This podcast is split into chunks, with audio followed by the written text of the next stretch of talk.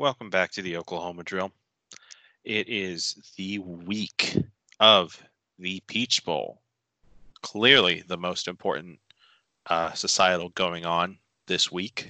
Uh, can't really think of anything to uh, come close to it. Uh, Alex and Nathan, um, surely I'm not forgetting about anything, right? No, I think I mean there's the other playoff game, but I mean That's other true. than other than that, there's not not a whole lot going on. It's kind of a boring time of year, to be Yep. honest. And There's a lot of good real, NBA that- games on the 25th. Oh, that's true. That's true. Um, Yeah, it's the yeah, NBA it's day. uh, they're trying to kind of they're turning the event into like they're turning the 25th into kind of an event, like, Mhm. and I, I don't quite understand this. Uh, like, what are they? They're like calling it It's like just a weird arbitrary day. Christmas basketball, and that Mm. just like is that just plucked out of thin air? it Yeah. rolls off the tongue. well, let's be real. This is this well, is the, what uh, a good pro- what a good conceit. Um, great introduction to the podcast, Ryan. Mm, Um, yes. So yeah, it's uh, it's the week of the Peach Bowl. We're coming off a early signing day. Um, we've got some news about that. We've got some news about suspensions and injuries, uh, and then we have a dang game that we might actually want to talk about. So I don't know. Let's where are we starting, Alex? Um, let's go ahead and talk about the football game because I know on our last podcast we addressed the suspensions that we had kind of known that were it was kind of early in that process like we knew that there were suspensions that were going to happen but we weren't we didn't really know who it was and now we do um, so it, we did speculate that Ronnie Perkins and Rhamondre Stevenson were on the list of suspended guys and they were obviously huge losses, especially in the Ronnie Perkins case. Mhm. Um, but also losing a guy like Trejan Bridges, not necessarily a big loss for the Peach Bowl, but given what they have seemingly been suspended for, which is marijuana, um, that carries a six game suspension. So obviously, do the math. Um, you know, if we lose to LSU, that's five games into next year that they're going to be suspended. And if you look at the schedule, the fifth game of the season next year is the OU Texas game. So that's obviously it becomes a huge, massive loss, um, pretty much on all three of those cases. Um, so yeah, not great stuff. Yeah, it is just. And we talked, you y'all talked about this a little bit on the last podcast, where it's Mhm. a combination of like, it is so tremendously stupid that this is a six game suspension, a half season suspension. Yep. It's an and it's, an also arc- just tremendously stupid that oh you let these guys get caught. That's also true. Yeah, it's it's an archaic uh, rule. I mean, it's an archaic um, just deg- just degree of penalty. Um, Mhm. But as Alex said before, you got to cheat better. I mean, you can't Right. let this happen. Um, it's it's it's incredibly. It's just amazing. It, it still kind of baffles me that three guys all got busted for this, and it's not like oh you didn't know these tests happened. This is they've been to three of these in the last four years. Mhm. They know that these NCAA tests come down, um, so it's just it's incredibly frustrating, um, and especially in the case of Perkins, OU's one of the most obvious ways that OU wins this game, if they were to win this game, is they have to get a pass rush with probably their base three or four. Um, and with Perkins not being available, uh, that's just crushing to, you know, what you Yeah. what you hope could happen in the game. So um, it's just very very disappointing. Um, but it is what it is, you know. So I guess it's the Isaiah Thomas slash Marcus Stripling's show, and uh, Right. we'll just have to move forward. Right. Um, I uh, and you look at the other guys. Um, obviously, we're big Rhamondre fans on this program. Um, and while I mean, we I think we're all sort of in the like it'd be nice if he was the feature back at this point. Um, so I mean, that's this is not to take away from Kennedy Brooks. Um, and this that's my point is you know I don't think that hurts us that much. Um, the and then Trejan Bridges, um, you know, how much was he actually going to play anyways? But yeah, Ronnie Perkins, huge loss, extremely frustrating. Um, and Yeah. it all of a sudden it becomes just that much harder to see OU uh, coming out of this with a W, um, which is great, um, especially when it compounds with um, the news of another loss on the defensive end. Alex, do you want to get into that? Yeah, so um, once again, I think this started on a freaking message board. Is that right, Nathan? Um, yeah, I I think can't, so. I can't remember the first place it- I saw it. It all Um, it, it got spread around pretty quickly, but it seemed to be confirmed really, really swiftly. Also, It might have been Football Brainiacs now that I'm thinking back on it, but I think that's what it was.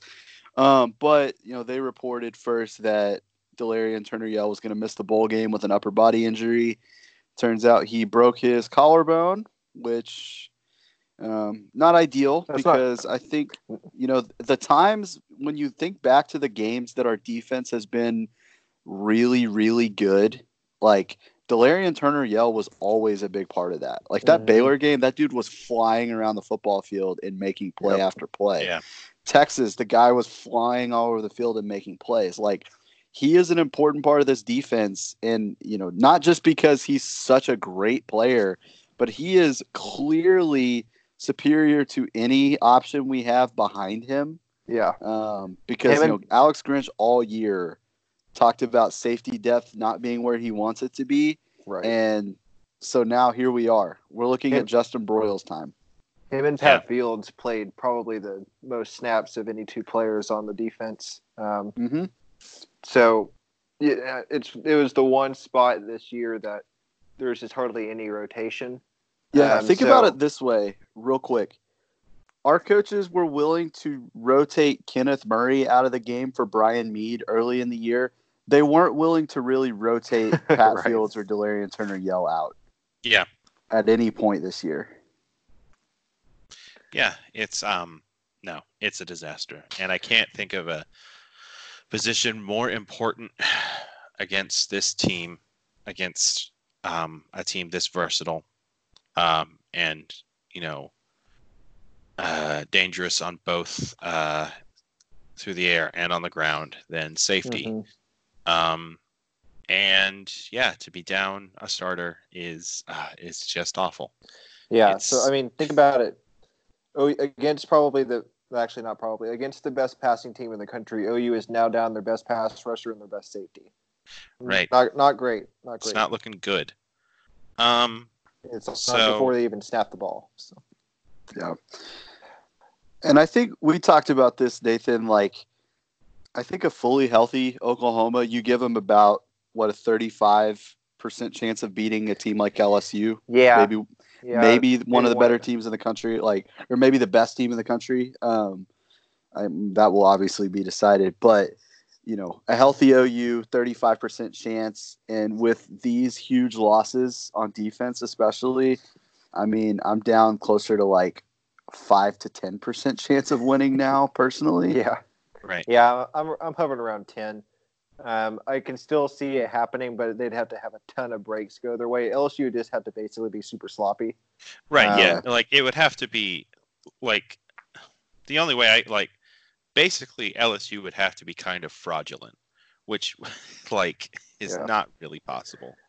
There, Um, there'd have to be like three turnovers, and OU Right. would have to turn over zero times, and then on top of that, OU OU would have to like play, you know, way over their heads. So Yeah. I, just don't see it. Um, I just re- I hate being the the guy that's just like I just hope they keep it within ten, but I, I honestly just hope that that's where I'm at. Um, Right. Just don't Right. embarrass yourself, embarrass yourselves, um, right. and yeah, and it So sucks. You know, it, yeah. We you mean, know we've talked about all of this bad luck OU has had, and it's very like- frustrating given Yeah. that actually kind of a like a bad break for LSU is developing uh, in the form of Clyde Edwards Helaire uh, being questionable for the game. which would be a huge loss for them, obviously. Um, yeah. and it's frustrating that it might not matter to the degree that I can't believe this exists.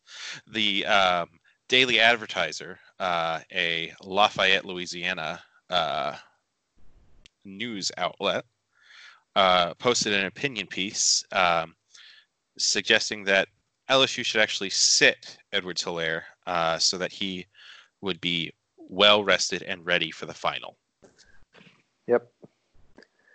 Yeah. Maybe they should sit Joe Burrow. Maybe just rest all the starters. honestly think that that is the most hilarious thing ever. Like the, I mean, just the pure overt disrespect. It's pretty incredible. I've never really seen anything like it, to be honest. Like from a a news source writing an article about it. You know, like Yeah. I mean, yeah, you mm-hmm. can hear you hear people talk, you know, on TV or whatever. Like, yeah, LSU's probably gonna win, but like just to complete it, it's almost like they don't have a game. You know, Right. It's like Right, they have a bye week on the 28th. That's how a lot of people seem to be like just just the national perception. That's just kind of how the the storyline seems to be going. Like I even like reputable podcasts that I enjoy listening to on a week in week out basis just kind of gloss over the game. It's it's a little surprising. It um, I mean, I think we all agree that OU is the heavy underdog and that LSU will probably win, but to act like it's not even like in doubt. And I, I know this is kind of funny because we're just coming off of oh I think it's a ten percent chance for OU, but at least we expect there to like a game to occur. So Right. it's a it's an interesting conver- it's an interesting just uh, national conversation. Um, I mean, if OU were to win this game, I know this is something, something that's been talked about offline, but you know, it from an OU fan's perspective, it'd probably be the most surprising victory since probably the Sugar Bowl against Alabama. From a national perspective, I don't know what it would be as far as for OU as an underdog winning, uh, especially in the playoff. Can you think? Is there a you know? I don't think there is Well, a. I mean, it would definitely underdog. be it would definitely be the biggest underdog in the history of the playoff. Yeah, I mean, the biggest upset in the history of the playoff. Like there really hasn't been any big under or upsets in the playoff era. Right. Um, like the only one I can think of is Ohio State over Alabama. Yeah, that's and the I probably the yeah. biggest one at this and point. even that, like that was Ohio State. You know, they had just rocked Wisconsin, and I, I don't remember what the line was for that game, but I doubt it was two touchdowns. So no, uh, no, it probably wasn't much at all. it was probably like three or something. So So I mean, you could look at that as like, yeah, the playoff is due to Mhm. have an upset. it's of- cooking. It's yeah, it's something's cooking, but um, yeah, I just it's hard to envision a way that OU wins this game. Like it would just, I mean, I don't even. perfect kn- storm. Yeah, like you said, three turnovers. OU like Jalen Hurts would not have to not be an idiot for the entire game. Yep. Like, Yeah. like we haven't seen that in a big game this year. Um, so Yeah. yeah, I don't. I just I don't see it, and it it really does suck. And I agree that it does. It's a little disheartening to two years in a row go into the playoff thinking, man, I just don't want to get blown out. Yeah. Um, but I mean, that's we all really remember- where we are. I mean, we all remember just kind of the uh, I don't know the the so disappointed it's it was funny like that 28 nothing turned into like we were just kind of Right. at a certain point it you just don't want that that's my biggest greatest fear is I just don't want that to happen again. I mean I can handle Right. a loss. I just don't want it to be like laughing stock levels. So No. I don't want I- Georgia but I players think, like, tweeting us. So The game Yeah. that this feels the most like this feels a lot like the Cotton Bowl in 2012 to me. Um, mm, gross. Though with Yeah. different team, like very different teams in terms of OU though. OU's not I really did like feel like we were going to get our asses kicked that night. I will. But that's yeah, sure. at the same time, it's like, oh man, um, like I don't see a reason to be confident about this at all. Yeah, Yeah. Um, no, that's Yeah. fair. yeah, At least I haven't had to spend a uh, an evening at um, with the Aggie band. Uh, right. Yeah, Just getting dismantled by them at laser tag. Oh my god, I can't even. I I can't remember because I have to bring it up every time we talk about this. They're Yeah. so good at laser tag, and it's because they want to fight wars. Yeah. Um, What a time! I What a time that remember- was. Yeah, I can't. What I can't remember what the what that place is called. It's Hay something. Um, it was you know Heyday. what I'm talking about? it was Heyday. not- Heyday. you. Good lord. It was No, it uh, was main main event. event. Main event. Main Oh, event. main yep. event. I'm sorry, Which is the same No, thing. Same thing. Yeah, Yep. same thing. Yeah. Yeah, heydays Anyway. in Norman, right? Yep. Um. Okay, so I mean, let's go ahead. I mean, do you want to give a score prediction? I mean, it's not the well, most. we, we, uh, we've sort of been vague about talking about like what an OU win looks like. Let's get a little more specific. Okay. okay. Sure. Um, like, how should OU look to play in this game on offense? Um, Hmm. to I mean- get themselves in a chan in a position so that They should have to play slow. Joe Burrow I have his worst game, they win. They Like, they need to. Yeah. I, I mean, I think though. I think the best case scenario, excuse me, is slow, methodical drives. It's uh, it's it's disheartening even to talk about it. But you know, I think they need to control the clock. They need to run the ball, be methodical, and they have they they can't afford to kick field goals in this game. So right. I mean, I think the honestly, I think the the way they win the game is they go on ten play drives and score touchdowns every time, and then get turn LSU over and uh, pressure Burrow. Don't let them just be comfortable and you know pick you apart. I think Right. especially especially if Edwards Helaire is hurt and they don't have a uh, experienced um, dominant running back to turn to. Um, I think that's how you have to play them. Yeah. So, in order for us to win this game, there will have to be probably three or four guys on defense that are unlikely candidates that we just think about, and we're kind of in Yeah. disbelief at how well they're playing. Like Yeah, Marcus Stripling is going to have to just be like, "Oh shit, this guy's going to be a freaking All American at some point." yeah, he's going Right. to need to Justin have like, Broiles is going to have to play his best game of his career. mhm. Yeah. Marcus Stripling's going to have to have like a sack and like three TFLs or Yeah. something. Yeah, yeah, and I- Nick like, Bonitto's going to have to keep playing great. Yeah. Neville Right. Gallimore is going to have Like- to abuse their center. Like there's going to have to be, Mhm. Right. You know, right. Anyway. Jalen Redmond is going to have to make every single snap he's on the field memorable, like right. Right. that sort of thing. Yeah. And like for us to win, like there's gonna have to be a point in the middle of the game where we're just kind of sitting there in disbelief at how well our defense is playing. Like I honestly believe that that's gonna have to be the case.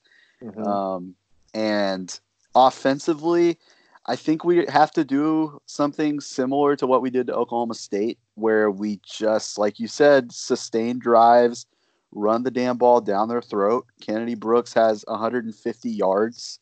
yeah. You know, like it's got to be something along those lines. I don't think we could do that to LSU. No, I think Um, they're too big up front. Yeah. they're huge on the defensive line. They're not particularly, uh, you know, they don't get after it. They really only have one uh, consistent pass rusher. But I guess a more like- trying to do. So I guess a more likely scenario would be that like we're just incredible on third down or something. Like Yeah. Jalen's just like 12 for 12 on third down with 12 first downs. Like he's, Well, I don't know. That's what Texas did to them early in the year. Whenever they put up a bunch of points So- on them, they were great on third. But So I think that what I think what you're getting out there then is they cannot afford to get behind uh, as they're on their you know as, as they run their offense. They can't get before to behind behind the change. They can't be in Absolutely. third, second and longs, third Right. and longs, and they Yeah. have a really bad penchant this year of running that Jalen play, and then all of a sudden it's second and eleven, and they're behind the sticks, and they can't Yeah. do Yep. that. Um, so they have Yeah. to be in second and sevens, third and twos situations um, Yep. consistently.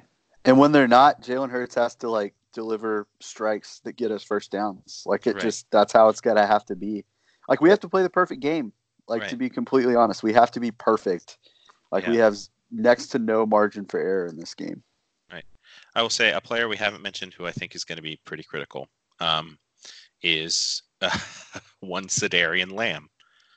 Um, Yeah. Because we, we, obviously we've only been talking about the running game because I think you know the question of our passing game is so like The idea of us having a perfect day through the air is like so beyond belief that it's Yeah. not really really worth I mean, but yeah, if you know Alabama or Alabama LSU, I was because the Alabama game is what is getting me thinking about this. LSU basically plays one type of coverage, um, mhm. regardless of the situation in the game, um, and it's a, it's a very aggressive like. And the, what I'm talking about is when they had a two touchdown lead at the end of the game against Alabama, and they line up in like press quarters um, and immediately give up a long touchdown. Um, because like CD has to like get involved in this game and he needs to turn a couple curls into touchdowns, like which he Yeah. can do. Um, So- it's gonna be a, it is basically the one explosive play in this team's bag. Um, and it is critical in terms of providing space for the run game to operate Mhm. because just Yeah. staying on time isn't how like just staying on time will upset a team if that team is just playing miserably, right? But if you like if you want to beat a team that's better than you, you got to uncork something. You got to un- you got to score two touchdowns against the run of play. Um, and that's what like CD can do. Um, and yeah, so that's that's my thing. Is CD's got to turn two short passes into touchdowns. Yeah, I think C getting they have to, they need to get CD involved early for multiple reasons. I, I mean, I think it takes pressure off uh, the run game, especially if they can hit a deep shot or something, um, because it'll back the safeties up and it'll help the run game out. And also, they're almost certainly going to be doubling CD um, constantly. Um, probably have a safety over like Delpit on top of him or something. Right. So they're going to need those secondary receivers to um, become factors as well. So I think Yeah. you know Rambo, uh, you know, Lee Morris, those kind of guys. You're right. Maybe Charleston Rambo needs to get involved in plays that aren't uh, designed for him, Yeah, so if that makes you know, sense. they need yeah it, it feels like a it's kind of like a boxer you know instead of just you know you, you need to kind of work the body a little bit and i think that's what the run game will do but you also need to have those kind of underneath routes so if cd can kind of get involved and he takes some of that attention and opens it up for those other guys um, Right. Because I mean I think they're obvious. I mean the way I, the obvious way to stop OU is to make Jalen throw it not to CD. so Right. um, that's what that's what I would do if I was LSU is take CD away and make him beat you somehow somewhere else in single coverage. Um, yeah, I agree. Do you think do you think there's any chance that LSU kind of approaches CD like Alabama did and they think that their guys are good enough to handle him yeah, and I is able to kind of just I actually dominate that way? That I think it's um, possible. It would be an error on their part. Yeah, I actually do think that because I heard Neville, or no, excuse me, I heard Nick Basquine say that today in his little, you know, little media availability where he's talking about how he is actually eerily reminiscent to the Austin Kendall uh, comments about Ohio State, except nobody got mad this time. Where he's basically saying, you know, they're pretty simple in what they want to do. They're just basically saying, "This is what we run. We're better than you, so you got to beat us," kind of stuff. Um, so it's pretty simple, um, the way he was describing it, and I I kind of get the uh, feeling that they might do that with CD and make him make us earn it before they really start devoting attention. And that's why I was saying it's important for them to establish CD early so they can kind of shift LSU's defense so, and free those other guys up. Um, Right. so I actually do kind of think that's possible. And Yeah. I don't know who their I mean their best corner is the freshman, but the other corner is like a French first rounder also. So it's kind of like, you know, and then Delpit who by a lot of accounts actually hasn't had, you know, as good of a year as he did last year, but he's the Thorpe Award winner.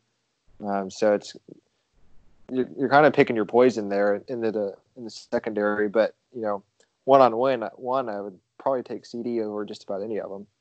Right.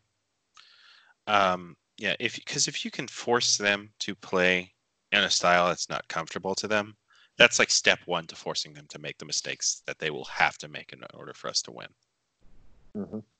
Um, now, on the other side of the ball, I, like we're talking about, like Joe Burrow has to have the worst game of his season, right? Yeah. So, how does the OU defense down Ronnie Perkins and Delarrin Turner Yell make this happen? Uh, I'll take a stab at it. Um, so I've been kind of noodling this, kind of how it, how would I think they do things. I my expectation is they'll probably slant a ton, try and do a lot of movement on the defensive line with Stokes and Redmond and Gallimore. Um, and then I think to, in order to um, replicate what they're missing uh, with Perkins and kind of augment that, I think they're going to do like a lot of bear front with uh, Kenneth Murray off the edge. So maybe they'll have Murray off the edge and then White and Kelly as the two inside backers in that scenario. Um, I think it's going to be there's if if my guess is Grinch is just going to make some like try and confuse the LSU offensive line as much as possible, kind of give some Right. exotic looks. It's going to be basically the opposite of what we were just talking about with LSU, where um, I don't think Grinch is going to be saying we're just better than you, so come beat us. I think he's going to be trying to confuse them and kind of throw a lot of weird stuff at LSU. Uh, Murray off the edge, lots of you know defensive line movement, maybe some like corner and safety blitzes.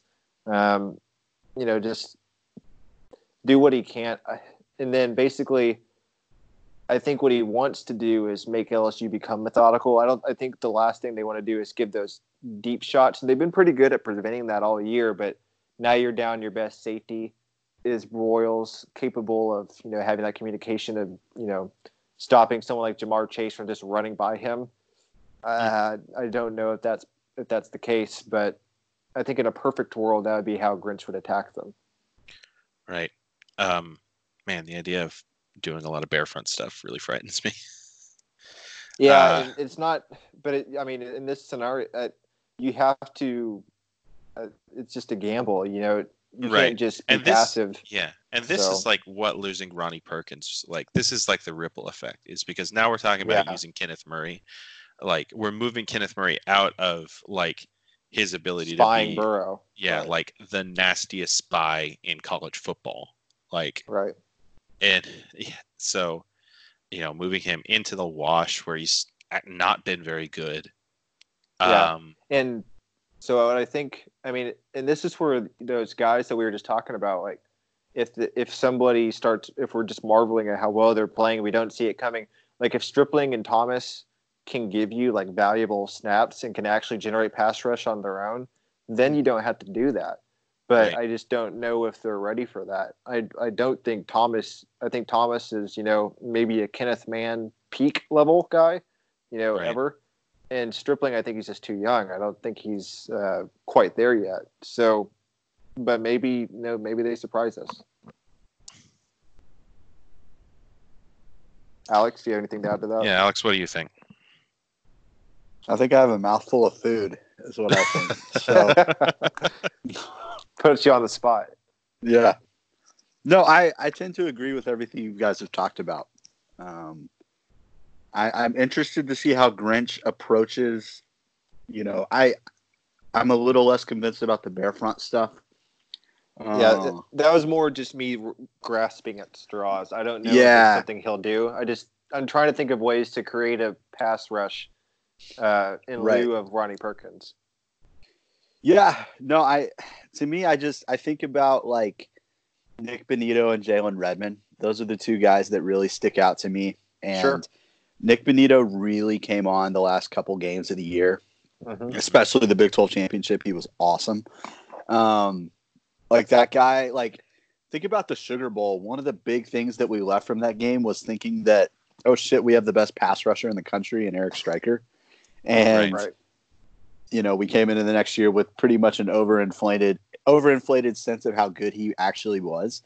And I, I, I want to leave this game thinking that Nik Bonitto is better than he probably actually is. Like I think that's the the way that it happens. You know what I mean? Like Yeah. we need Bonitto or a Guave, like somebody to just be like, oh shit, that dude's gonna win every award ever next year. You know what I mean? Like Right. We've got to come out of this thinking of that about a guy, and, And- you know, So one thing I want to mention is like LSU, in spite of them winning the Joe Moore Award, which I don't really agree with, I'm a little surprised they won it.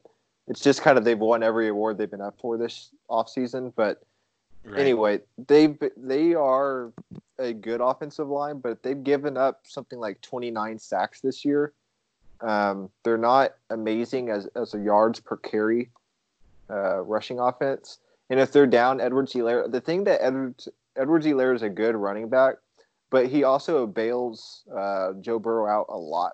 Like Right. he is Like- the safety valve for whenever Right. Joe is scrambling around. He's a lot. and he's a he's a great check down and he's a great pass blocker. right. like, so He gives them they- like in passing downs, he is so versatile and useful for them.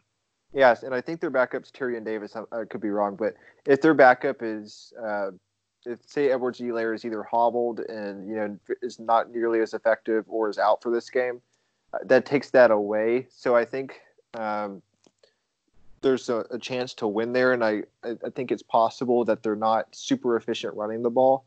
Um, so again, I'm just trying to talk myself into this because Right.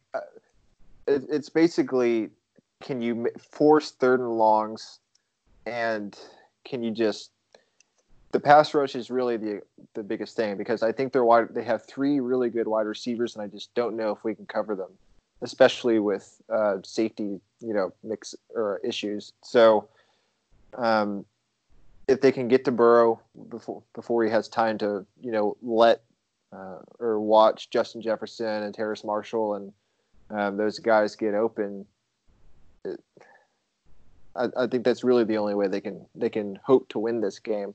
And either that or they bait Burrow into multiple picks, but he hasn't done that all year, so um, Right. it's kind of hard to see that.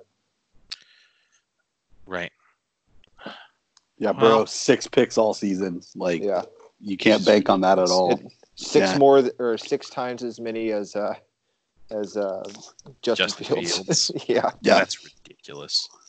it's Um, disgusting. Um, what what's hilarious though is that like you look at Jalen. Doesn't Jalen Hurts only have like seven? Yeah, his are all like awful situations. Yeah, Right. It's he's like insane. he's not that turnover prone. He just really chooses the worst moments. Yeah, it's the it's terrible timing, and then he fumbles.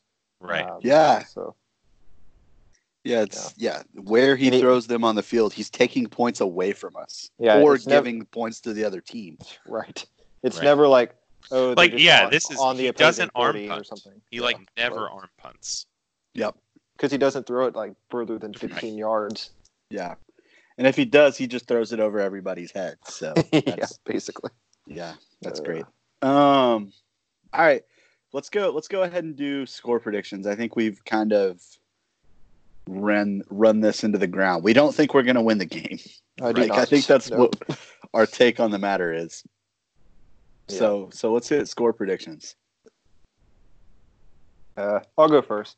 Okay. Um, I am predicting 45 to 24.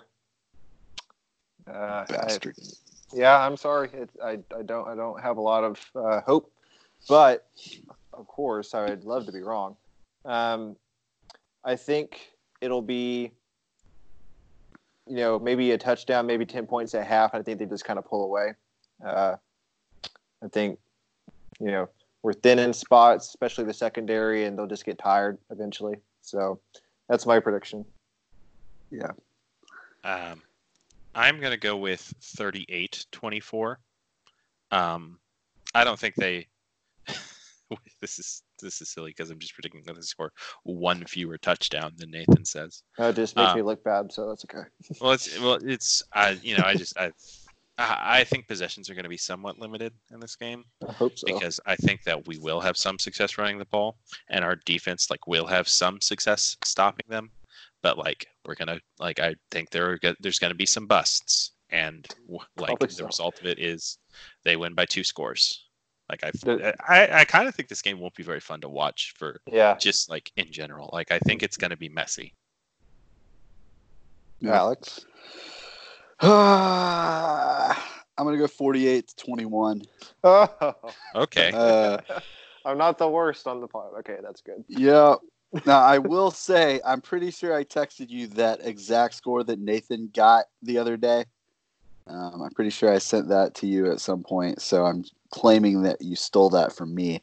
Oh, I don't remember, but if I did, maybe it was like uh, just in the recesses of my mind, like Yeah. I filed it away for later or something. hmm Um, It's yeah. possible.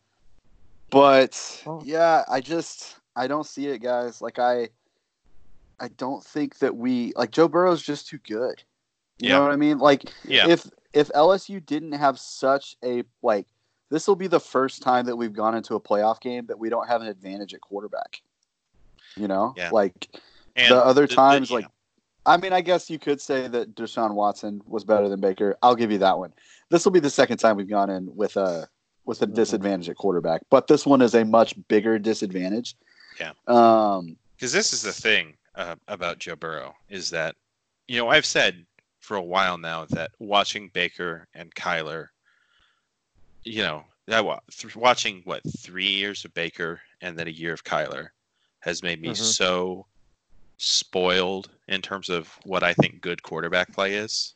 Like, Yeah. Mhm. I am so quick to dismiss quarterbacks as trash, and like, Yeah. I think Joe Burrow is good. So He's real good.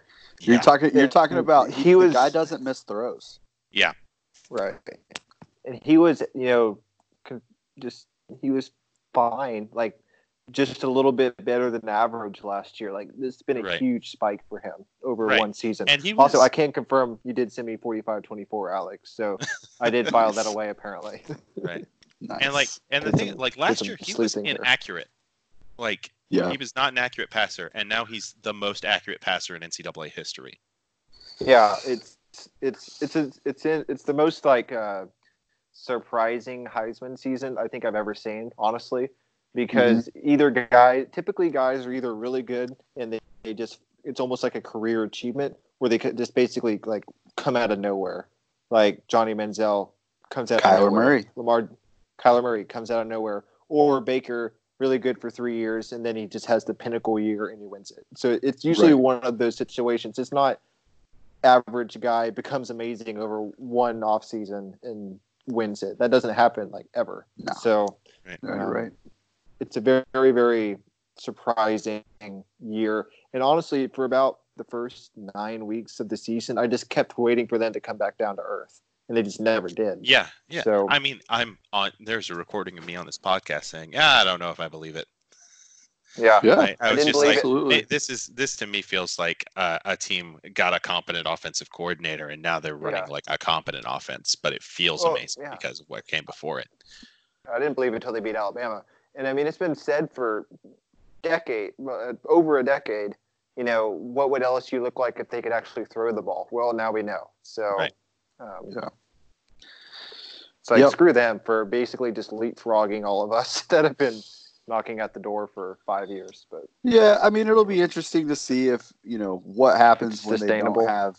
Yeah, like how sustainable is the Joe Brady thing? Like, I mean, he's Yeah. obviously done an amazing job this year, but do we really think know. Myles Brennan's going to be, you know, torching Right. people next year? right, know, that's but- yeah, that's the that's the question. Um, yeah, it sucks. It sucks to to be this way. Um, and you know, obviously, uh, the players. You know, we talked earlier about the amount of disrespect that's coming at OU's, like just the players. I'm sure the players are pissed off, you Right. know, about Yeah. all of it, and they should Especially be. the Like, good for defensive players, right?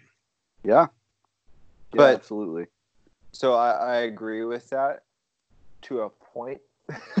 like I think it. I think there's a mental like edge that you can get from it, but if I think really when that happens is whenever the other team uh, might overlook you, and maybe Mhm. they do overlook you. But this is a playoff game, so like there's no reason they should overlook because they still have to win it. So Yeah, um, I think if this was just like a random week eight, there'd be some uh, something to it. But I, I have a hard time actually seeing LSU just like sleepwalking into the game and hoping they just roll their helmet out there.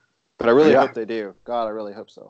Yeah, same. They- Yeah, I mean, yeah, because it's not like this is like a business as usual thing for them. Like they're No. really excited about this. This is their first one. Like Right. they would, it, it, and that, I think that's a good point. Like if the, even if this is Alabama or Clemson, there might be a little bit higher chance of that. But this is LSU's first playoff game so far, so um, it's not like Mhm. this is a business as usual, uh, just Yeah. run of the mill. Oh, they expect to win, sort of thing. They probably, I'm sure they do expect to win, but um, it's not like they've been to five of these. So yeah. Um, this is entirely unrelated. Uh, but uh, we got we got some more breaking news on the NBA's latest trade. Uh, Utah is acquiring Jordan Clarkson from Cleveland uh, for Dante Exum and two second round picks. Yeah, they're just trying to clear cap for next year because Clarkson's expiring. Right. Yeah, Um, it's a weird trade. it's a weird trade. Uh, but yeah, do we have anything else to say about this game? I feel. Like I don't think we do, man. I I, TJ I want to talk about Pledger's going to recruiting. hit hundred. Let's just say that. Oh hell yeah! Oh man, It's going to happen. yeah. I, I do want to mention because we did. I wasn't able to really shoehorn it into the conversation earlier.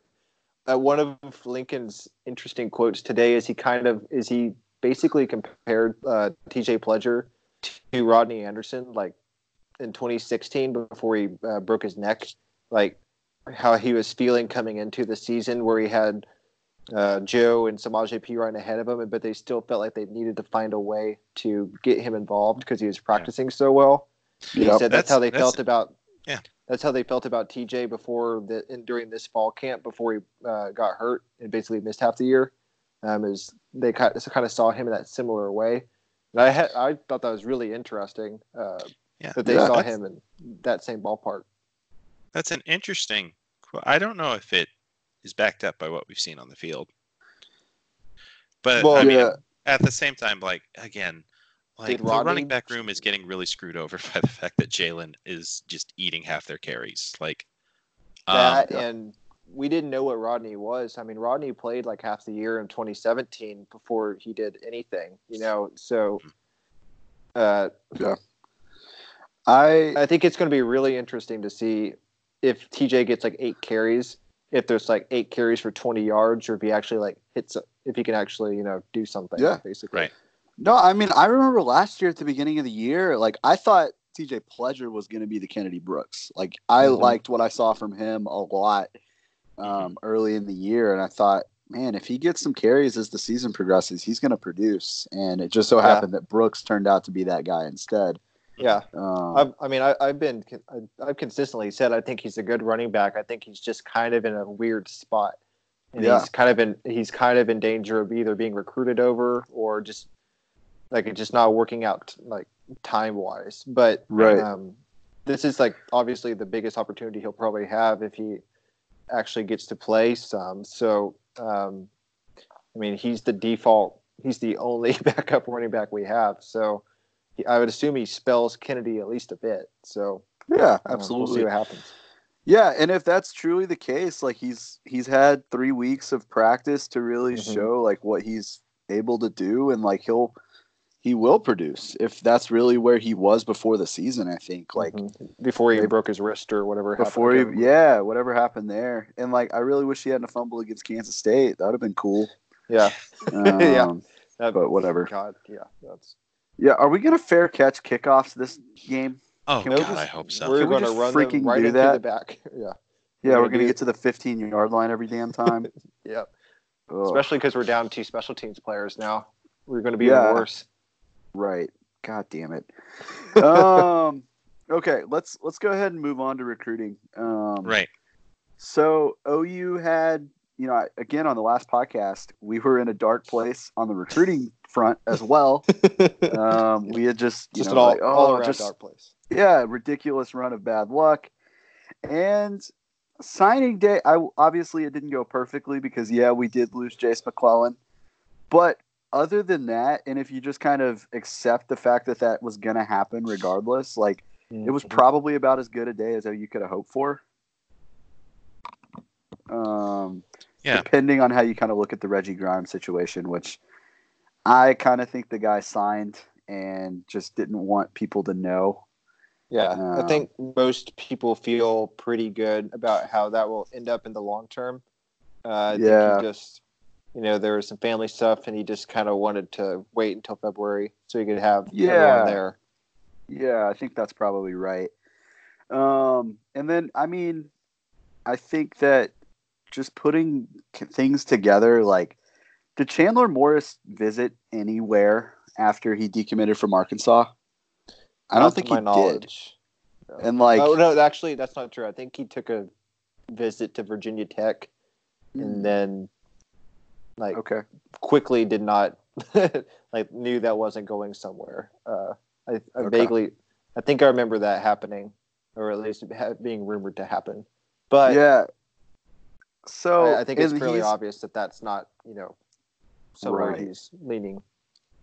Yeah, and he's gonna commit at the Under Armour All American game. Um, so I, I don't know if that's a situation where he signed his letter of intent with a team and he's gonna announce that then. Obviously, we will find out. Do you Mhm. know when that game is? It's 'Cause next I Thursday. Definitely don't. I think next it's- Thursday. Yeah, Mhm. Okay. next Thursday so- at like six p.m. Yeah, so definitely going to be watching that one to see if OU gets their their quarterback. Um, and you know, I'm a huge Chandler Morris fan. I think he's a probably about as good a placeholder type guy as you can get. Like just a guy that, yeah, he squeezed in between two five stars, but he might wind up being really good, and we might not ever know it. So Right. um, it'll be it'll be interesting to see how that goes. But um, other than that, a really nice day on the on the recruiting front. Joshua Eaton, we talked about on the last pod that looked like he was going to wait till February. He wound up signing. Mhm. I tend to think, oh, you probably told him, dude, you better sign or we're done with you because Yeah, there was really no reason for him not to sign with OU unless he just didn't want to go there. And I think the coaches kind of pulled that on him and was like, dude, we're done with you if you don't sign. yeah, and I think he was kind of waiting to see what might manifest with Bama and Georgia, and I think they kind of they might have uh, filled some spots, and they really were like wait like with Georgia maybe they were just kind of saying oh we kind of see want to see what happens with Kelee Ringo, but um, I'm not sure we have a spot for you, and same thing with Bama, and so he's just especially coupled with OU, he just kind of saw the writing on the wall and just uh, he knew that he needed he probably couldn't string it out much longer. Right. Yeah. So I think overall, like, you guys want to talk? I, I know we talked before that we would all kind of come in with with one guy that we really like from the class that we want to talk about. So do you guys want to go ahead and start that? Just real quick, we we have 22 guys signed or committed right now. Mhm. Um, probably three spots left for February, if I were Mhm. guessing. Um, you know, Somewhere which I think yeah, I think Chandler Morris might fill one of those. Hopefully, Alfred Collins fills one of those, and maybe one more. Um, so it's probably looking at a class of 25. Right now, we're at number 12 in the rivals recruiting rankings. And that's really where it sucked to lose, Jase, to me. Like, it's just the perception of having a top 10 class is a good thing to have. Right. And like you said last pod, you know, we're on a streak of, I think it would have been the fourth class in a row of a top 10 been, class. right? So yeah. it would really suck to lose that streak. So maybe like, you know, there's a such scenario in in February that if we pull those guys, we might be able to um, get back into the top ten. So we'll see there. Yeah. Right. Um, I will say one thing before we move on to talking about other things. Uh, how did you guys feel about uh, the uh, like media side of uh, signing day? Do you think OU did a good job uh, in terms of their um, The social 'Cause what- media like Right. takeover thing. right? Because well, because what they really pushed was, um, I guess, their ability to help these guys build their brand. Yeah. which is an interesting concept for unpaid athletes, but here we are. Um, Yeah. Uh, I did not think they had enough puppets. I thought they should That's have had that's more fair. puppets. There were puppets, and we didn't have any. They didn't have Yeah. puppets, and they didn't have comic book covers. Yeah. Yeah. Um, I, I but- say more puppets. So We might have- stance. we might have been able to sign the number 66 recruiting rated recruiting class if we'd had puppets. That's Yeah. true. Shout out Um, Baylor. But uh, no, so Well- they um, all the guys who signed um, had uh, like personalized logos designed for them. Yeah. Yeah, I thought those were awesome. I thought Those- those, yeah, were that was really cool. cool. Yeah, Texas stole it and then claimed they did it first. So right. shout Yeah. out to uh, Brian Tom Herman also flipped off a camera and then lied about why, which Yeah, yeah, that's also that's also also a thing that happened. he's such a large brain genius, man. What a great program. Hashtag are. Mensa. Mhm. Yep. Oh, What a fantastic program they have. And it, it is really frustrating to me that they have, or no, they don't. They, I thought they had a higher recruiting class, but they don't. My bad. It's more Please frustrating to me that they signed Bijan Robinson for no reason. Like, Yeah. why are you going there? But yeah, exactly. yeah. Um. Okay, so Ryan, I know you have a guy that you want to talk about, so I'm going to let you get this started. Okay. Uh, so I want to talk about Mikey Henderson, um, who is to me the, the most amusing player uh, from this class. Uh, Rivals has him as a three-star athlete. Um, he's 6'3", 225. 247 says he's like 6'1", which I love. I love stats because it's it's it's so hazy how tall this human is. Um, there's no way to know. Uh, but he is uh, coming to OU to play the uh, H-back fullback position. Uh, you know, recruited by Shane Beamer. Um, and this is a guy who was basically his high school's quarterback. Um, and so he sort of played the Terrell Pryor position at his high school.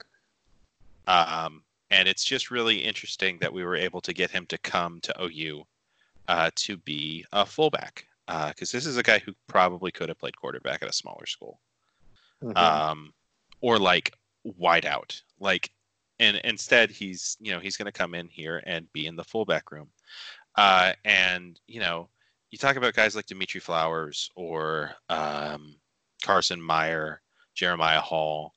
Um, this guy is, I mean, he just projects to be such a good, like a better athlete than those guys, you know. And so much of like what made Dimitri Flowers special was like he had soft hands and he was a great blocker and he really understood his role in that offense.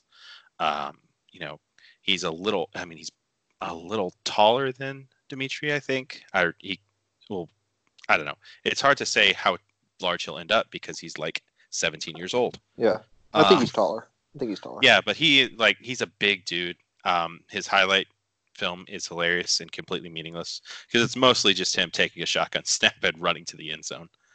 Um, but there's, I mean, he's, he's there's film of him just mossing dudes. Um, he's, uh, I think he's a really interesting and impressive get. I'm going to be really excited to see sets with him and Stogner uh, Mhm. because I think like if I was a linebacker dealing with that, I would just quit. Um, yeah. yeah, Mikey Henderson, um, a versatile athlete, uh, really rounding out like this is the thing we've talked about. I love like I love the H back position at OU. I've loved all of those guys going back to Trey Millard. And like this is now like a solid decade of OU having like kind of a stud at Mhm. fullback, which is cool. Yeah. Yeah, you, you could even add Ripkowski in there, uh, JD Right, Reynolds exactly. back in the day. Uh, right, right. Maybe So- Matt Clapp. Might just skip over Matt Clapp. yeah, we'll skip Matt Clapp. So I, what I'll say about Michael Henderson is that like his senior year, he did kind of switch to being more of a tight end slash Right. Mhm. outside or inside receiver. But this dude's athletic enough to play freaking running back. If like we needed like we had that game a couple years ago with Dimitri Flowers where he played running Right. back and he did an admirable job, but he at no point really looked like a running back in that game. Like Yeah. this guy would look like a running back. He's more athletic than Trey Sermon. Like this dude's a beast. And the he's the also coming idea off an ACL tear. Exactly. Yeah, he is. It's only going to get better for him if he stays healthy. Like the idea of him only being a three star athlete on rivals, I think is largely to do with the fact that they don't really understand what he is. Right. And if you take into consideration his role and his potential in his role, like this dude could, is like borderline five star for me, just like as a, ability to excel in the role. I'm not saying you should rate a H back five stars. Like I don't know, but right. But this like- is like this is as close to that as you're going to get at that position. exactly. I think Yeah. that he would look. He looks at Dimitri Flowers and like his potential, and it's just he laughs at it because he it could be so much more. Like this guy is by far the best athlete we've had at that Yeah. position, and, Right. and it comes down to how does he take to the position? How does he understand? How does he develop as a blocker? If he does all of those things, he's going to be a freaking all American. hmm Yeah, I mean, I could see him taking snaps at, you know, at the H back spot. I could see him taking snaps at the Y receiver, Y inside receiver spot. I could see Mhm. him, you know, getting handoffs. I could- there's lots of uh, possibilities with him. He's, which is what one of the things that Lincoln likes so much. So Right. I think he's, I think he's going to basically just be a more athletic Brayden Willis. Um, and so you'll, you can see him be kind of used in that way because they have Brayden, you know, take snaps at the Y and at, as an H back. So Yeah. um, it'll be really cool. I think I don't think he'll redshirt either. So he's an early enrollee, so it'll be fun to see what Right. they do with him. That's another aspect of this class we should talk about is just how many of these guys are going to be there in the spring. yeah, so many of them, so many. Um, okay. Uh, Yeah. I guess I'll go next. So Yeah, mine's ahead. kind of mine's kind of the uh, obvious choice, but the reason I'm picking him is because of just I think the, uh, sheer importance level uh, for next year's team, and that's uh, Perion Winfrey, the JUCO defensive tackle, number one JUCO in the country. Um, so he is out of Iowa Western Community College. I think he's actually from Illinois at a high school, but he's basically just from a body type standpoint. I think he's pretty much what uh, Alex Grinch is looking for for that kind of nose one technique spot, um, either the shade or however they want to line him up. But he's very long. Um, he's very very athletic, and I think what he excels at is kind of getting upfield, penetrating gaps, um, basically being a disruptor in the middle. Um, I think he's an, also supposed to be an early enrollee, so you know he'll be in in January. He'll be take hopefully that he's able to get into in January. Um, he'll be, I think, almost from day one. He'll be, if not a starter, then in heavy contention for that starting spot with Jordan Kelley. Um, and I think he's a day one um, rotation, um, heavy use kind of guy. The thing with him is that you know there's there is a little bit of concern about um, work ethic and if he'll be you know completely dialed in. But I think most people that um, have been around him and have are kind of familiar with him, uh, if the if those questions are answered and like he's locked in day one and he ta- does all the things he needs to do, like this is a guy that has high high high level potential, like Mhm. day one NFL draft level of potential. He's a guy like just from if you see him uh, just physically, he looks like someone that um, Alabama or Georgia has been rolling out uh, the last few years.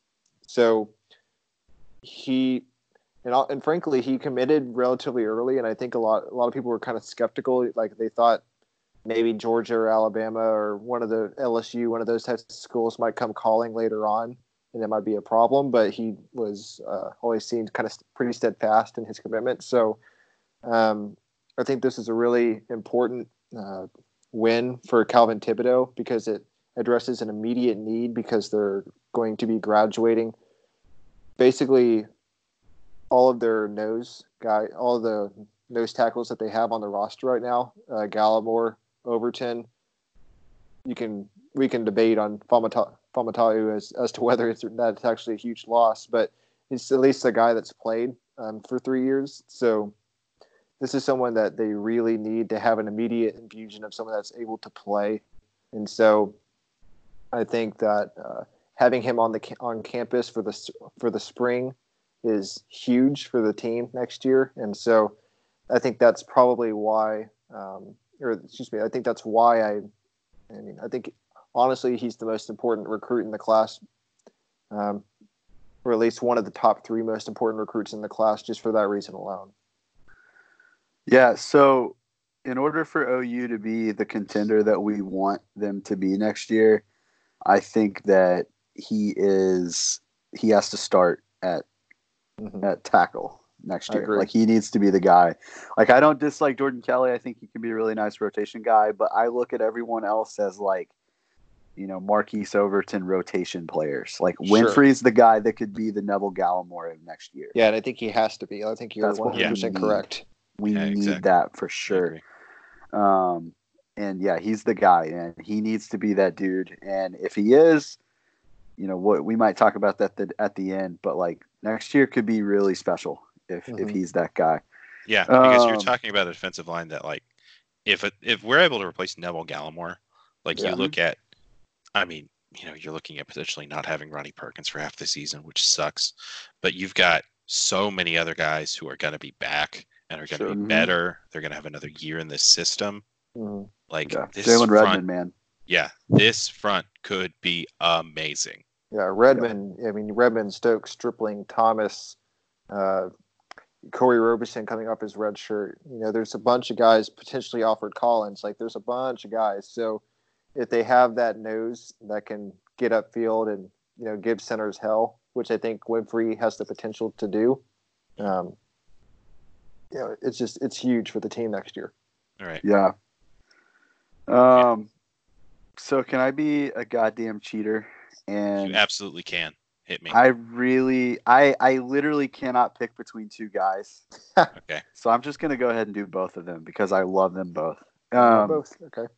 the the the first guy I've got is Marvin Mims because if you just look at OU's receiver depth chart next year, the tragedy that is the 2018 wide receiver class So is bad. really uh, it really is evident in that we just don't have that many players that are that exist on the roster. Like it's a very thin position. You know, losing Jalen Robinson and Jaquayln Crawford really Mhm. hurt. Mhm. Um, so we're gonna need freshmen to be contributors next year, and Marvin Mims is the guy that's gonna do that. Like this Mhm. guy, um, I liked him as a junior. I thought, oh, he looks good. Yeah, there's, you know, I get, I get why we're offering him, and it's cool. As a senior, that dude broke the freaking national record in yards. Like he had over Yeah. 2,600 yards receiving. That's insane. Yeah. Mhm.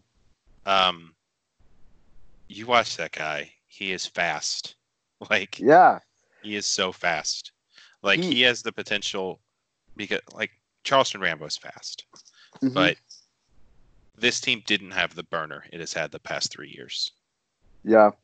Well, and I think with him too is that he can play everywhere. Yeah. Like that dude is I I think he's going to start his career as an inside guy and you know, I think he could move around, but I think you start him at that H position and let him beat out Drake Stoops within the first week of practice. Um and just let him take off, man, because like Right. You know, another suspension, Trejan Bridges, that's where Bridges played this year and we might not have him for 5 games next year. So Right, exactly. Marvin Mims is going to need to be a dude, and I think he's going to be a dude. Like that dude, Mhm. he reminds me a lot of. I mean, the guy that is the common uh, comparison is Sterling Shepard, and I get it. But uh, one I like even a little bit more is Ryan Broyles, but he's faster than Broyles. Yeah. Um, yeah, like I, I legitimately think he could be that kind of guy. He he won't put up those kind of numbers because we just have too many other weapons that will take away from him doing that. But he could be a freaking star next year on this team. Also an early enrollee. Also an early enrollee. Um, all right, and the other guy that I just couldn't not talk about is Kendall Dennis. Mhm. Um, I love this kid. Like he only a three star on Rivals, and he was kind of a later evaluation, and he was a guy that once it looked evident that we weren't going to get Dante Manning, who you know it's really unfortunate. We talked about on the last pod. Um, this was the guy that we really viewed as his replacement in the class. Um, now, with that said, you know we could have gotten them both. Like that wasn't out of the question. But Mhm. this dude is awesome. Like he's a little bit smaller than I think what Grinch would ideally want in his corners, but the dude's real fast and he's a freaking football player, man. Like he does everything. You go, you watch his highlights and like the first 5 highlights are him just out jumping receivers for jump balls. Yeah. Right. You know, like it's Yeah, I- absurd how athletic this kid Right. is. I'm and like you, look at him because- and you know he's um his um his OU signing page tells him six foot flat 174 um and so he doesn't quite have the length that I imagine we're going for but you like you look at him he's pretty solidly built for a corner like Yeah. Yeah, no, Yeah, yeah, just I'm- look at his arms, look at his upper body. Yeah, I agree. Yeah. I'm glad you mentioned his uh, jumping because I think that's something that, yes, he may not have the prototypical length that uh, Grinch is looking for, but this is a guy that at an opening regional event uh, has a verified like 38 inch vertical, and also like, like I'm almost certain that he has like a verified 4440. So like a, as a laser timed. So this is a guy that tests very highly uh, athletically. Um, oh and he man. so that means he can he you know he can uh, bring some things that maybe he doesn't have the super long arms uh, that Grinch covets, but he has the athleticism and the speed and the ball skills to uh, to uh, make up for that. Yeah, I agree I there's a lot of guys in this class to like Mhm. Um, I just want to briefly bring up Jalin Conyers as well. Yeah. Um, Yeah. Just just another like uh, the number one tight end. Um, I'm just imagining sets of like, uh, like Henderson, Stogner, Conyers, and Haselwood.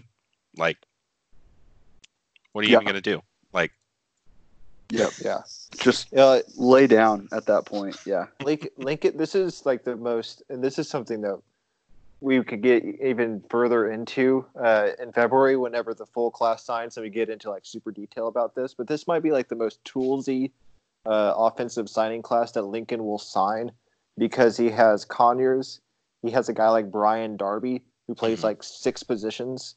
Um, we're, they're currently targeting a running back, wide receiver guy that uh, named Corey Wren to kind of fill that spot that Jase McClellan left. To he's a different style of runner, but he's basically uh, like he's shaped kind of like a, a small wide receiver, but he plays running back. He actually plays in the veer at his high school, which is funny Mhm.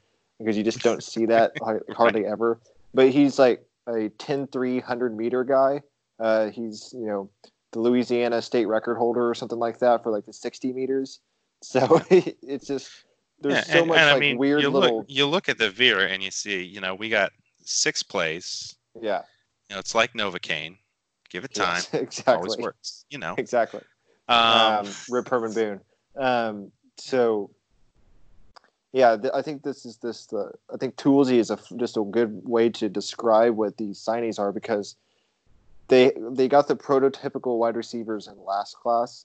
But this class, they basically found a bunch of guys that they can just move all over the field yeah, and yeah. just and do fun stuff with. And which with I a, adore.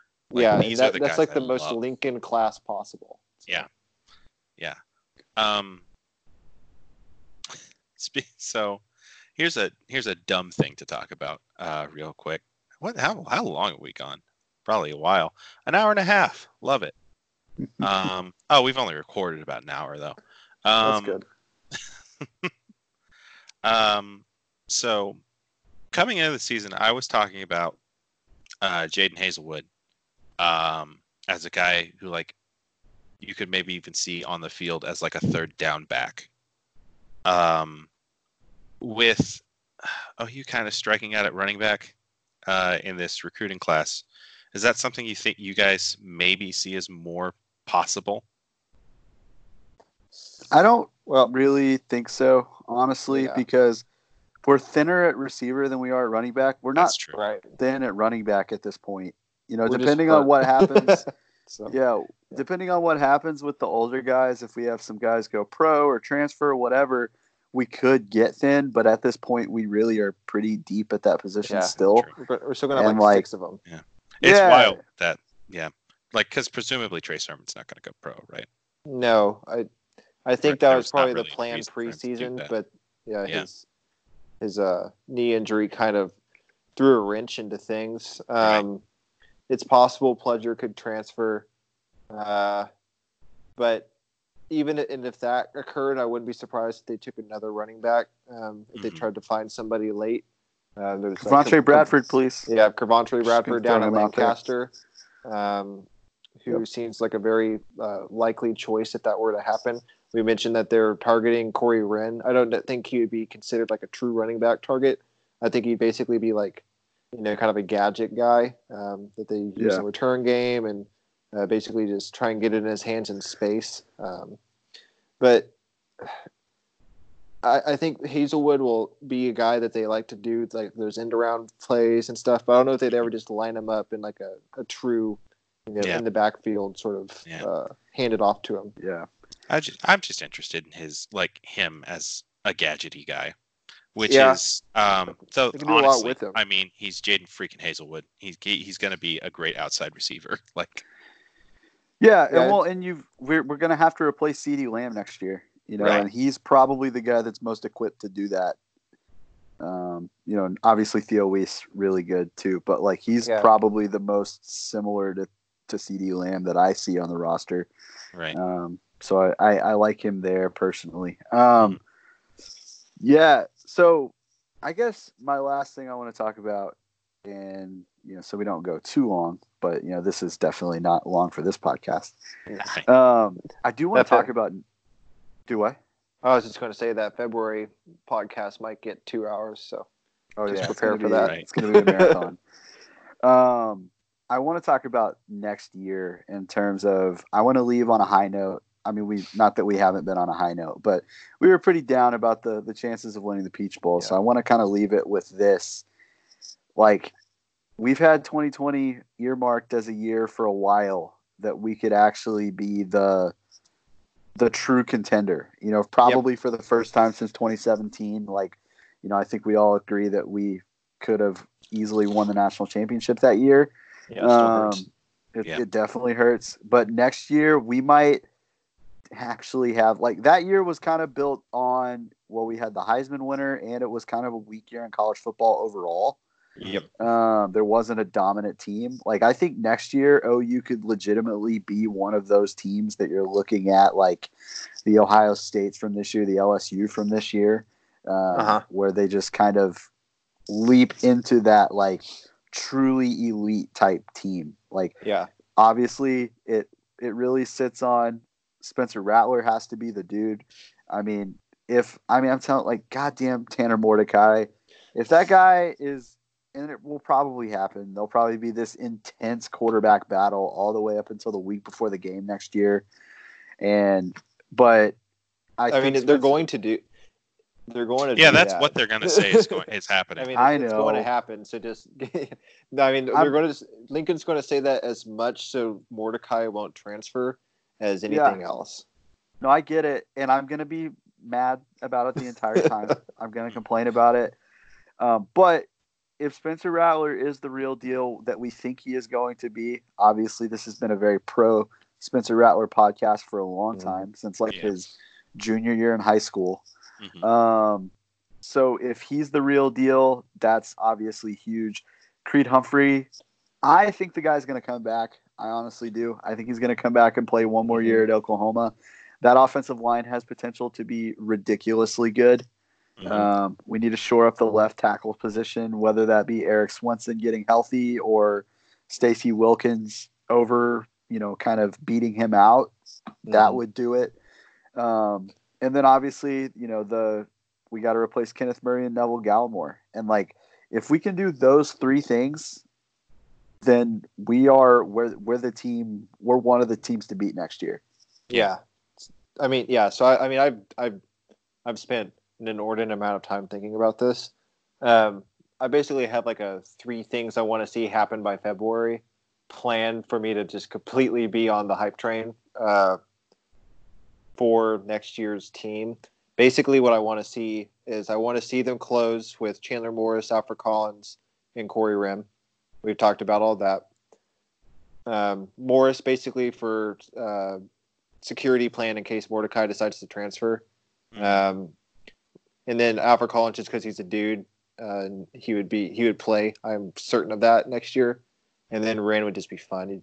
Uh, and then Creed Humphrey, I think, is the probably the most important of the three things I'm going to list. Creed Humphrey return, and then number three, I want to see them take a grad transfer wide receiver um, to kind of add an older guy, a, a kind of a steadying influence into that room. I know they're currently looking at Theo Howard from UCLA. He's a guy that's kind of been rumored out there.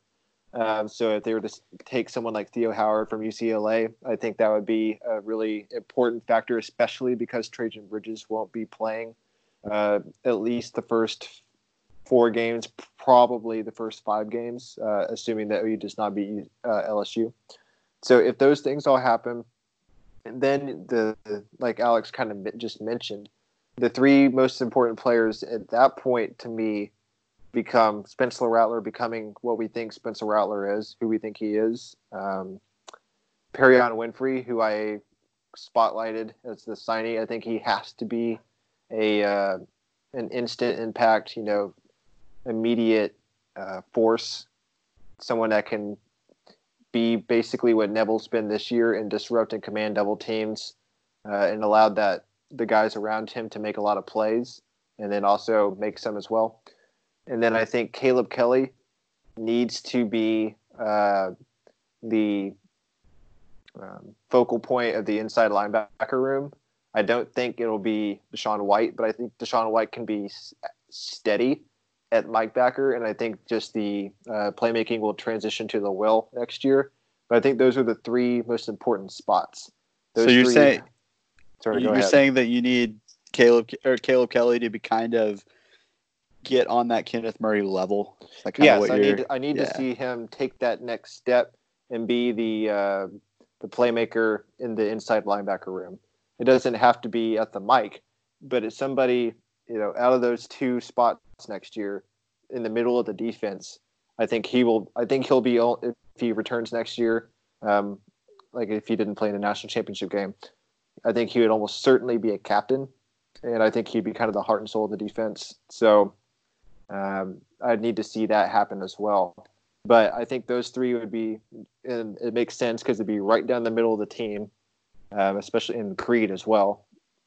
Um, I think those would be the most important spots. So, but anyway, Yeah. that's that's what I. I mean, again, and the other thing I think that has to be mentioned is just the landscape of college football next year. Um, Right. Joe Burrow's gone. Tua is most likely gone. Um, Clemson replacing four out of five offensive line starters. Georgia, Jake Fromm. Even if he's not gone, it's Jake Fromm, so I'm not really that concerned. Uh, Ohio State's, you know, changing a lot. Um, I think they're going to be, you know, they're going to be down basically their whole D line, most of their secondary. Uh, they'll not have Dobbins. I think there's just a lot of turnover at the top next year of college football. So I think it is a very uh, possible year for OU to just to really be one of those teams that has a true honest to god chance. So the suspensions hurt, but I don't think I think they're things they can overcome. I don't think it's just a death knell. So again, I, I think there's a lot of optimism if some of those things we that uh, Alex mentioned that I mentioned earlier uh, happen by February, and uh, you can might be able to see it to kind of start building over the you know over the off season. Yeah, man. Like it. Next year's the year. We've we've got to put it together. I think we will. Um, and it's and it's been the year that's been circled for like three years. So Oh, it yeah, really suck for it to just fizzle. yeah, absolutely, it would. Um, so I think that's a good place to end it. Obviously, you know, as far as the state of the program, we're all pretty positive about it. Um, Oh, yeah. We're not Mhm. particularly positive about our ability to win the game on the This was the gap year. It has to This be. was the gap year. This was the year that we were not supposed to make the playoff Right. um, or win the Big 12, and we did both of those things. So, you know, everybody else in the conference can kind of, Right. Yeah. This was Yep. the year. Like we five straight Big 12 titles, and I don't really understand what is standing in the way of it becoming like seven or eight. yeah, Yeah, absolutely. Um, Um, and that's I, I'm fairly confident that it's not Texas. no. Um, Oh man. Can we real quick? Is is next year going to be Tom Herman's last year at Texas? Uh, Um, they have to get it turned around, or So, I don't see What how does it- turned around mean for them? I think they need to go ten and two. they need to make the. They need to be in the conference championship game. Yep, yep, yep. Um, the hires, the the guys he replaced need to look like they're doing a better job. So the thing about like how often does firing both your coordinators like multiple years into your stint like work out? Does that happen very much? No, No. I can't really think fine. of it. Yeah, I mean, I don't think it's going to. I don't. I don't. Uh, I don't understand why you would But, look at that like- as a red flag at all. Yeah, like Chris Ash and Mike Yurcich, like you're pinning your whole all your hopes and dreams on those two. Mike Right. Doesn't even call plays at Ohio State, Right. uh, and he was Yeah. not overly. I mean, from an outsider's perspective, he seemed to do well at O- Oklahoma State. But if you actually Yeah, talk Pokes to their fans, hated him. yeah, if you actually talk to Oklahoma State fans, they did not like Mike Yurcich. Um, And then Chris Ash is like the most boring hire. I, I mean, Yeah. it's just basically he's like, oh, there's a guy I knew at Ohio State. Like, Right. It's so- just pulling guys who coached at Ohio State but didn't call plays. That's Yes, like yes, all Tom basically Herman knows exactly how to do. what it is. So, and then I think Yurcich, his what he, the offense he ran at, Ohio, at Oklahoma State. I don't know what is and isn't Gundy. I, I Yeah. think it's Right. kind of hard to separate it, but I also, if it was him, it's just a very bizarre fit for what Ehlinger does. So, I don't know. I- Well, I mean, it could be that like, you know, like at, if it wasn't him at Oklahoma State, Tom Herman wants to have influence on what Texas is doing offensively, it- Mhm. and he knows that Yurcich will be okay with that. that's you know true. what I mean? Like so, which I am totally for. I And am you're, to- yeah, absolutely. if Tom Herman wants to run his offense, by all means. If you were your designing situ- an offense for Sam Ehlinger, what would what would you make that look like? Well, I mean, it, the what they were just doing at with Justin Fields is not a bad thing to do, and I mean, body type it's relatively close. He's not as talented as Justin Fields, but I mean, that's not an awful attempt. They also don't have a J.K. Dobbins, though. Right. Bijan Robinson is really good. So, but they don't have the what they really don't have is that offensive line, and they're also going to be replacing three starters off of their offensive line, including um, like a three-year starter at center and a left tackle that's you know fairly good. So, and also their left guard was an all first team all conference at Georgia Tech this past year, Parker Braun, and he I don't even even think he got like honorable mention this year. Like he had a very you know poor year. So Yeah.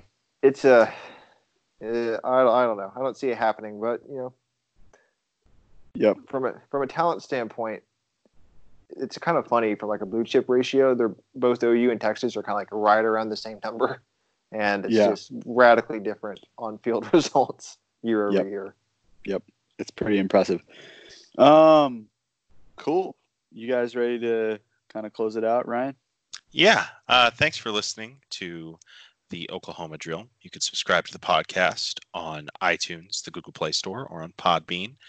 Um, follow us on Twitter at purd underscore happily. That's P U R D underscore H A P E L Y, uh, or at RW Maxi.